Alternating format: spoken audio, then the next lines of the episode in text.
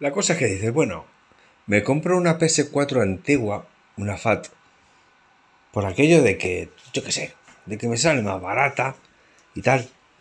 Pero, ¿merece la pena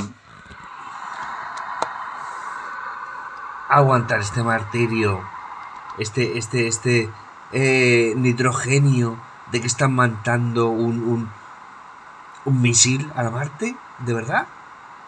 Pues yo que sí.